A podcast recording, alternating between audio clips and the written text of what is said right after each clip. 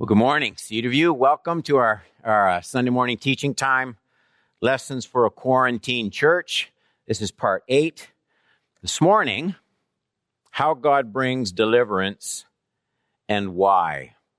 And it's, it's always such a special time when we gather around God's Word.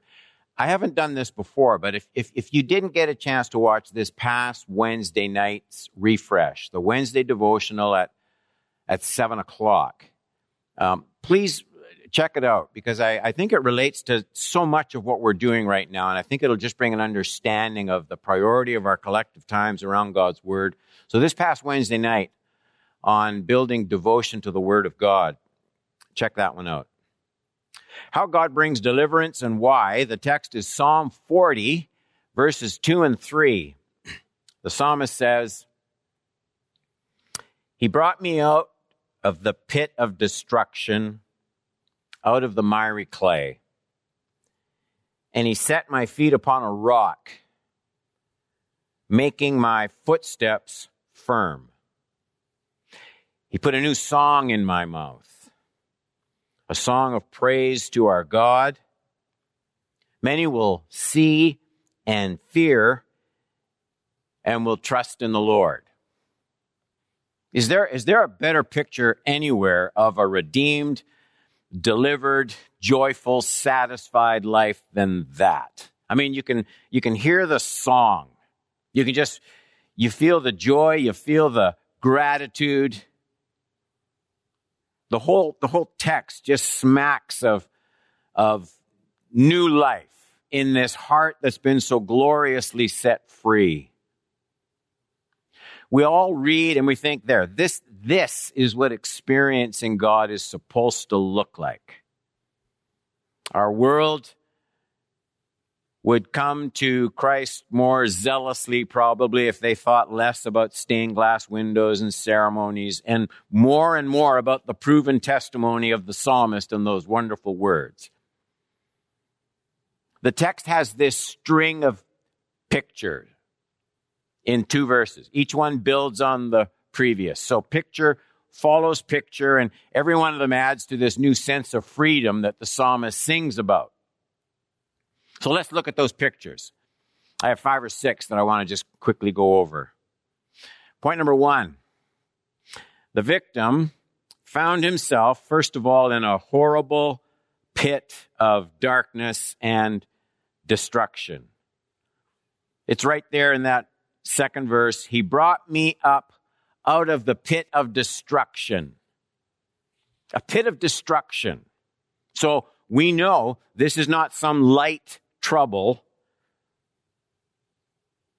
It, it looked like the end. That's, that's destruction.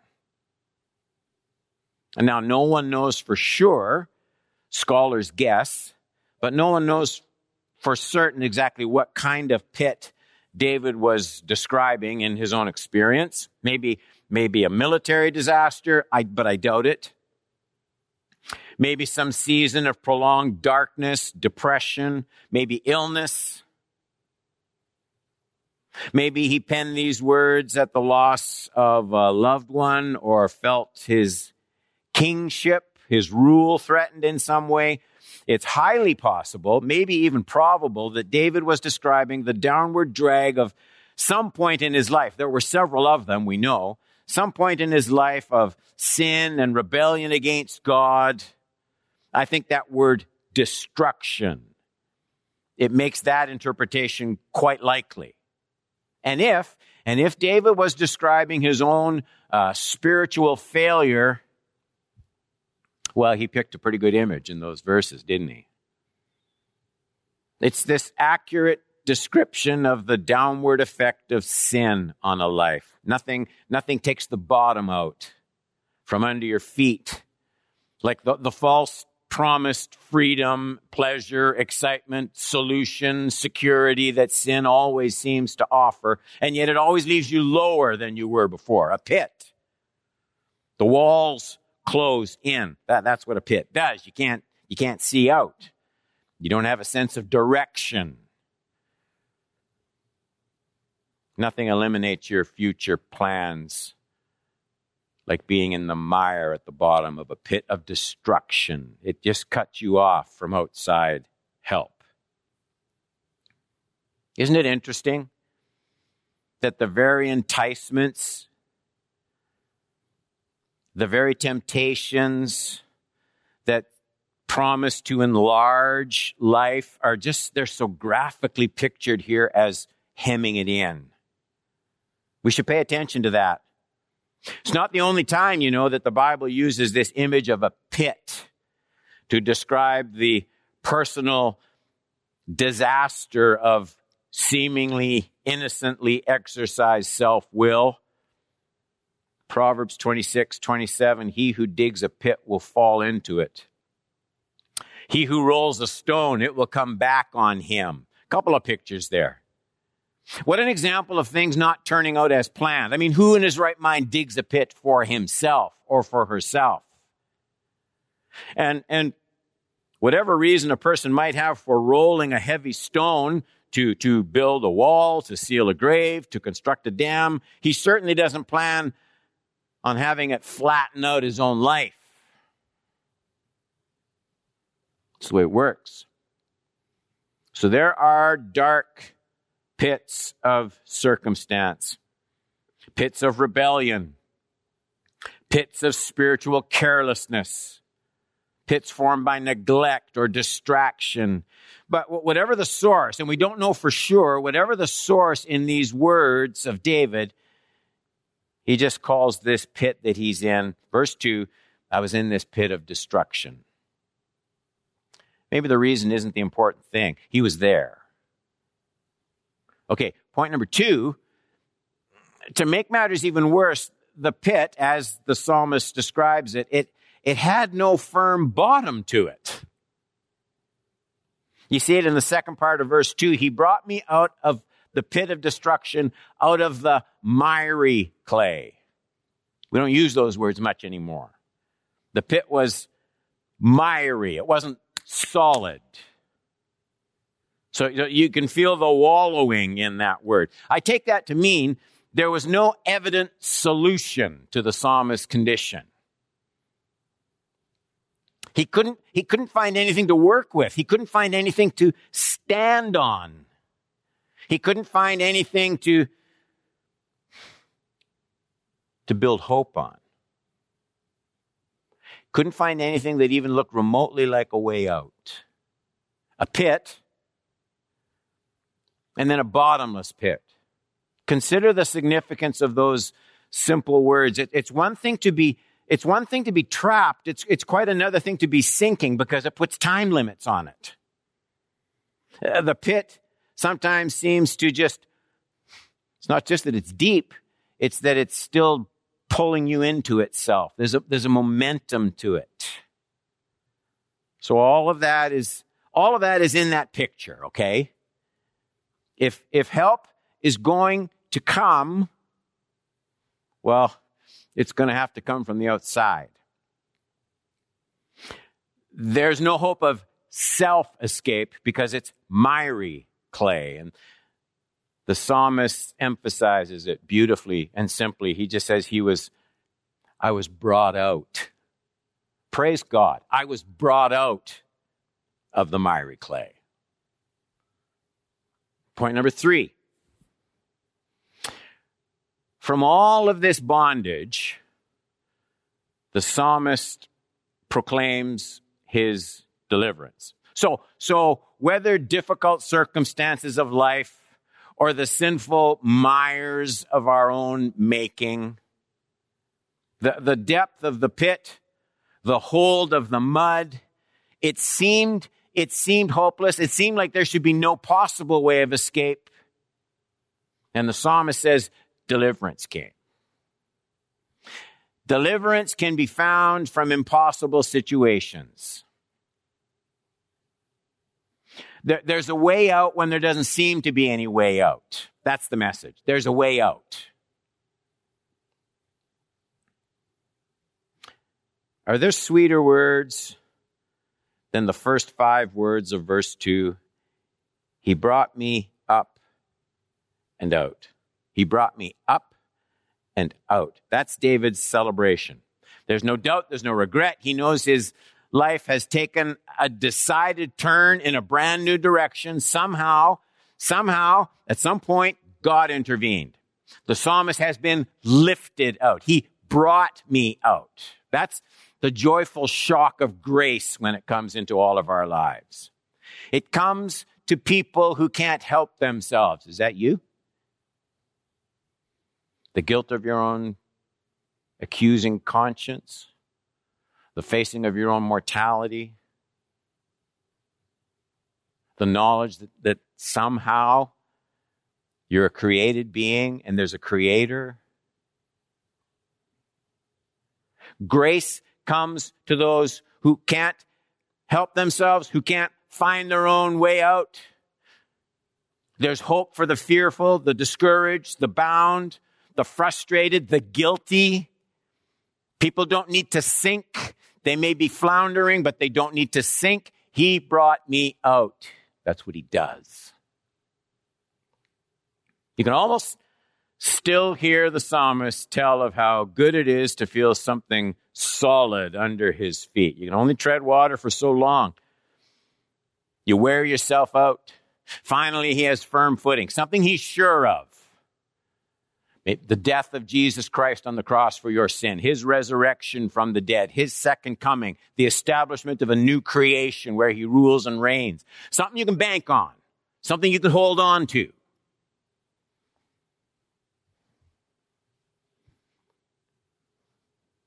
There's a fresh start.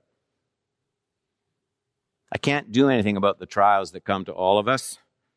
And yes, people can mess up their own lives in dozens of sinful ways. Uh, I talk to people regularly who convince themselves they've fallen too deep, have slipped beyond hope, and this church exists to tell everyone who will listen that the experience of the psalmist can be their experience. There is one who can lift you up, who can pull you out and do so beyond your wildest imagination. There's deliverance from the pit. Four. In addition to deliverance, there's direction for life. I get that in the last part of that second verse of Psalm 40. He set my feet upon a rock, making my footsteps firm. He, he's not just delivered from the pit, he's delivered from a stationary, inactive life. The old King James says, He established my goings. That's good. This is always God's plan. He delivers with a purpose. How God delivers and why. That's what we're studying. So, so the delivered life, the one brought out of the pit, it's an active life. The Christian life, if it's going to be lived with power at all, it's, it's more like riding a bike than riding an elevator. It, it takes engagement. It takes participation if progress is going to be maintained. You have to pedal on a bike. It wasn't designed to stand still. And, and that's a good picture of our life in the Lord and His presence in our hearts. Lives Lives sink, lives get gummed up when there's nothing great outside of self. Jesus said we had to lose our lives in his kingdom in order to find them. And so, so please see this life lesson. Deliverance, it's precious, but deliverance is maintained through devotion. If you try and just live without living for God, if you try and just enjoy without focusing on Christ, life sinks.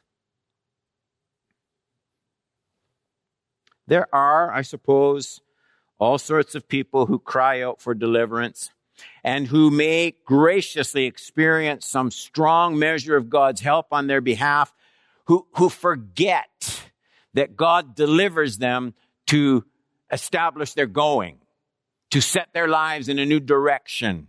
You, you, you can't live the Christian life on just good intentions. God wants to establish your life and mine in the execution of his will. Remember, it's wonderful to experience deliverance, but life is established in its goings. Point number five the delivered life should be filled with praise. This is that song that comes out in the third verse of Psalm 40. He put a new song in my mouth a song of praise to our God. He put a new song in my mouth. He put it there. There can be, there can be a grand purpose in the pits of difficult, trying circumstance. There can be purpose in it. We know from the first verse of this psalm that whatever David was going through, he didn't like it. We know that. We know he asked for deliverance, and we know that the deliverance didn't come immediately. That's why he says, in addition to asking, it says he waited, and then he says he waited patiently. Do you see it in the first verse? Psalm 40, verse 1 I waited patiently for the Lord. And he inclined to me and heard my cry. I've been thinking a lot about those words. In the pit, the miry clay, it's tough waiting patiently. I waited patiently. There had to be a reason for this. I mean, how do you make a person treasure his deliverance? Don't answer too quickly. The correct answer isn't the first one that pops into your head. Does God make a person feel blessed merely by blessing him? Maybe, but I doubt it. In fact, that may well be the worst thing to make a person count as blessings. Immediate blessings usually land pretty lightly. Immediate blessings, frequent blessings, regular blessings, those ones land the most lightly on our minds and on our souls. Have you ever had to dive to the bottom of a deep swimming pool to get your car keys. I've had to do that. Have you ever been forced just to hold your breath, rummaging around to get those keys at the very bottom of the deep end of the pool until you thought your lungs were just going to burst? And nothing will make you think about how wonderful breathing is like not being able to for a prolonged period of time. Nothing makes you love air like having it cut off for a while. And I, I, believe that's at least the purpose of some of the pit experiences of life. This present, this present isolation that we're in right now. And, and people are starting to think, oh, it's sure been just seeing extended family those friends we used to get together with all the time, that church fellowship that we used to have, where we could pray with one another, worship together. I think that's the purpose of some of the dark times we go through. They, they tend to make us long for and sing about and shout for freedom. That may be why we're not always delivered instantly the first time we call on the Lord from the pit of difficult circumstances. God wants to raise up a people who are not only a delivered people and a going people, but who sing about being delivered. Show me a Christian who no longer sings praises to God, and I'll show you a Christian who has forgotten his deliverance from a pit of lostness and hopelessness. He just forgot. It's a terrible thing when the words from this psalm are just an ancient text about someone else's deliverance, about someone else's experience of God. Our songs of praise should be more than just scripts of other people's joy and other people's God. Psalmist said, Delivered people have been given the oil of joy for mourning. He put a song in my heart. Last point, number six. There's power and purpose in the song of the delivered. It's in the last part of that third verse. Many will see and fear and will trust in the Lord. That's it's it's uh, there's some strange uh, words linked together in that verse. See and and fear. Make sure you see the connection of those words with the rest of the verse. So Psalm 40 verse 3, if you take it all together, it says, He put a new song in my mouth, a song of praise to our God. Many will see and fear and will trust in the Lord. It's not, it's not this man's deliverance that people will see and hear. It's his song of deliverance. That's what they see and hear. Many people may or may not see the actual deliverance of this man at all, but they will see the joyful life. They will hear his praise filled song. They will see him glorifying his deliverer. You can't hide this man. You can't silence him either. His, his story isn't a miracle that people read about in some religious magazine. This is a living miracle. People see the transformed life. They see the joyful outlook. It's true, true. The miry clay, the pit, they had been left behind for all of the redeemed, gloriously so. But the memory of those things isn't gone. So the memory of those things, they, they drive, they motivate this song of praise, which turns into evangelism. Memory becomes a tool for witness.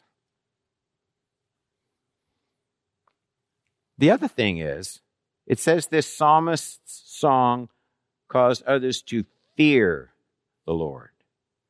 It's in that third verse. I wouldn't have put it in there. He put a new song in my mouth, a song of praise to our God. Many will see and fear. How so? How will others come to fear God through this man's song of praise and joy? Well, I guess because they'll begin to take God seriously.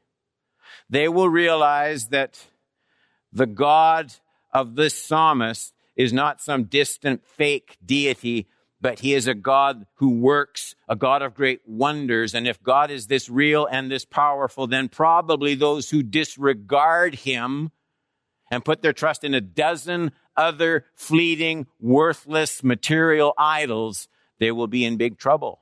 That's what people will see. That's what they'll learn. Paul said it long ago to the church at Philippi. Philippians 1 27, 28. Only conduct yourselves in a manner worthy of the gospel of Christ, so that whether I come and see you or remain absent, I will hear of you that you're standing firm of one spirit, with one mind, striving together for the faith of the gospel. In no way alarmed by your opponents. Don't be surprised. Not everyone's going to love your commitment to Jesus, which is a sign of destruction for them but of salvation for you, and that too for God. Praise God for his redeeming power, lifting us out of the pit and the miry clay. We, we remember it, rejoice in it. There's a song that comes out of it that makes God vivid and real to the lives of others. That's how God delivers and that's why God delivers. Let's pray. We are constantly amazed. I am constantly amazed at discovering the richness of your word. There is always there is always more to be mined out of it. There's always new truth that that doesn't just inform but that it starts to shape the things we like to think about. It, it, it starts to change the things that bring us joy. It starts to shape our affections for Christ. We sing of your great deliverance. You brought me out of a pit of destruction, out of miry clay. You've done it for billions of brothers and sisters around the world. And for those who still look to you, Lord Jesus, come and reveal your grace, your forgiving, renewing, cleansing grace, and draw us deeply to yourself, I pray. In Jesus' name. Amen. Amen. Tonight, 6.30, APD, ask Pastor Don. If you have uh, questions, send it to apd at cdv.org. And tonight we're going to be studying the question the questioner asked about uh, Paul's writing to the church at Corinth. You have these more mature, less mature believers, and uh, the eating of meat that's been offered to idols. And he says it's a sin for these ones to eat. These ones, they understand that it's not a big deal. So does that just make sin a relative thing? Sin for some people, not for other people. Is that what Paul is saying? That's the question we're going to be studying tonight. God bless you, church. Love one another.